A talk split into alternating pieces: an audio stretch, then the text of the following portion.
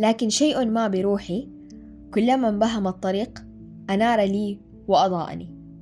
دائما نحن البشر نحاول نبحث عن أي شرارة أي علامة تدل على إمكانية تحقيق أمر معين سواء على الصعيد الشخصي المهني العلاقات وغيرها. كانت ارتكاز هي الشرارة الأولى اللي خلتني أؤمن بإمكانية وجود طريق للحياة وإمكانية السير فيه. على عكس ما يعتقده أغلب أصدقاء إرتكاز. إرتكاز كانت وليدة مجموعة من المشاعر المتضاربة. ما بين اليأس والأمل ما بين الخوف والشجاعة ما بين الألم والفرح. في البدايات أول ما بدأت أتكلم عن اضطراب الشخصية الحدية كثير حاولوا يمنعوني أتكلم بمختلف الأسباب والأعذار. منها إنها فترة وعديتيها ليش تتذكري؟ وصمة العار نظرة المجتمع وغيرها من الأسباب. في ذيك الفترة كنت أحس بالغضب يكبر بداخلي من التقليل بأهمية موضوع التوعية والدعم في اضطراب الشخصية الحدية. هذا الغضب كان من ضمن أكبر دوافعي للاستمرار في ارتكاز وتطويرها. كنا نحن دائما في ارتكاز نسعى إننا نمثل مفهوم الصديق الحقيقي الداعم المتفهم المتقبل والموجود واللي حيصدق فعلا الألم. في كل موقف كان يمر في حياتي في جوانب مختلفة كنت أقول لنفسي الجوهرة لازم تحاولي لأنه إذا حاولتي حتكوني من ضمن شرارات كثيرة لناس اللي تشبهني أصحاب القلوب المعطوبة. فحرصت كثير إنه مهما صار أكمل وأطالع قدامي. بس في وقتها بلعني عارض الهوس بالكمال.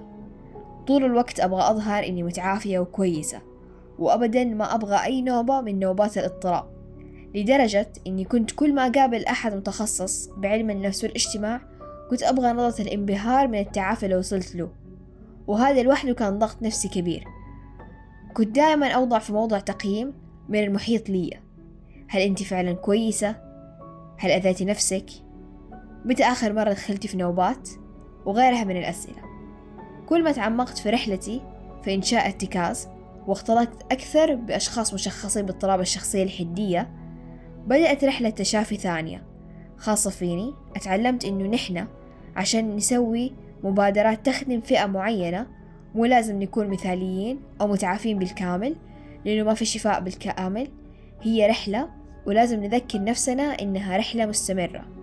إذا نحتاجه عشان نكون نظام دعم مجتمعي نكون حقيقيين مع نفسنا أولا.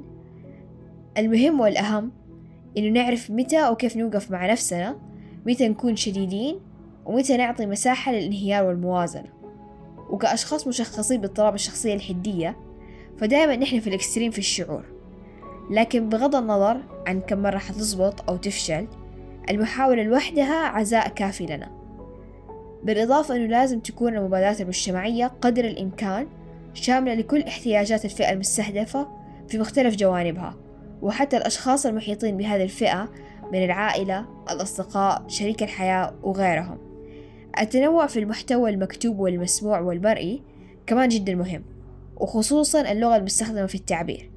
ولأننا في ارتكاز قدرنا نغطي هذا الجوانب فهذا ساعدنا على الانتشار وتحقيق تأثير جيد مبدئيا ونطمح لأشياء أكثر وأفضل مستقبلا بغض النظر عن توقفنا الحالي لأجل غير محدد.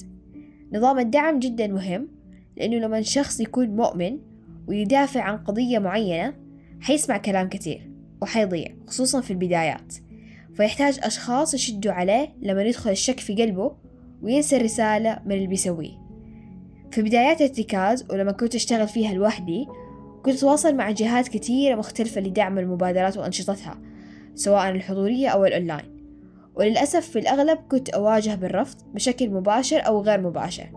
فهنا ضروري بغض النظر عن الأبواب اللي تتقفل في وجهنا إنه نضل واثقين بنفسنا وسط كل الشكوك المحيطة لأنه بدايات متعبة وغالبا الأشياء المختلفة والحساسة تحارب.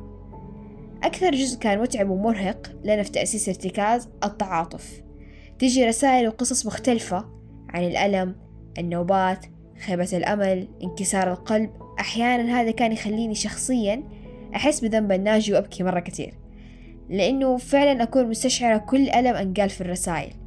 وخلاني أستوعب قد إيش فكرة الدعم النفسي لأي شخص أبدا ما هو سهل. بس في نفس الوقت كان دافع أكبر لنا في ارتكاز إنه ندعم أكتر نسمع نهتم.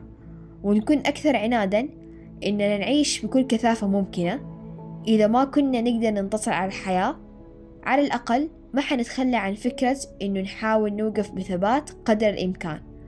ومرة مهم في الدعم النفسي إنه الشخص يكون حاط حدود وواعي لنقطة إنه هو مجرد عامل مساعد. نحن ما نقدر نتخذ الخيار بدل شخص ما اتجاه نفسه وحياته. دورنا التوجيه والمساعدة فقط. وفي الختام كلنا جزء من المجتمع سواء شخص مشخص باضطراب الشخصية الحدية أو داعم لشخص مشخص بالاضطراب وغيرها. كلنا لنا تأثير في المحيط سواء تأثير كبير أو صغير. كلنا مسؤولين عن نشر الوعي عن اضطراب الشخصية الحدية.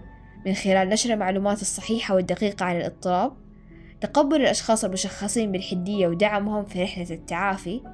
إزالة وصمة العار الانفتاح في مشاركة القصص والتجارب النفسية الصعبة.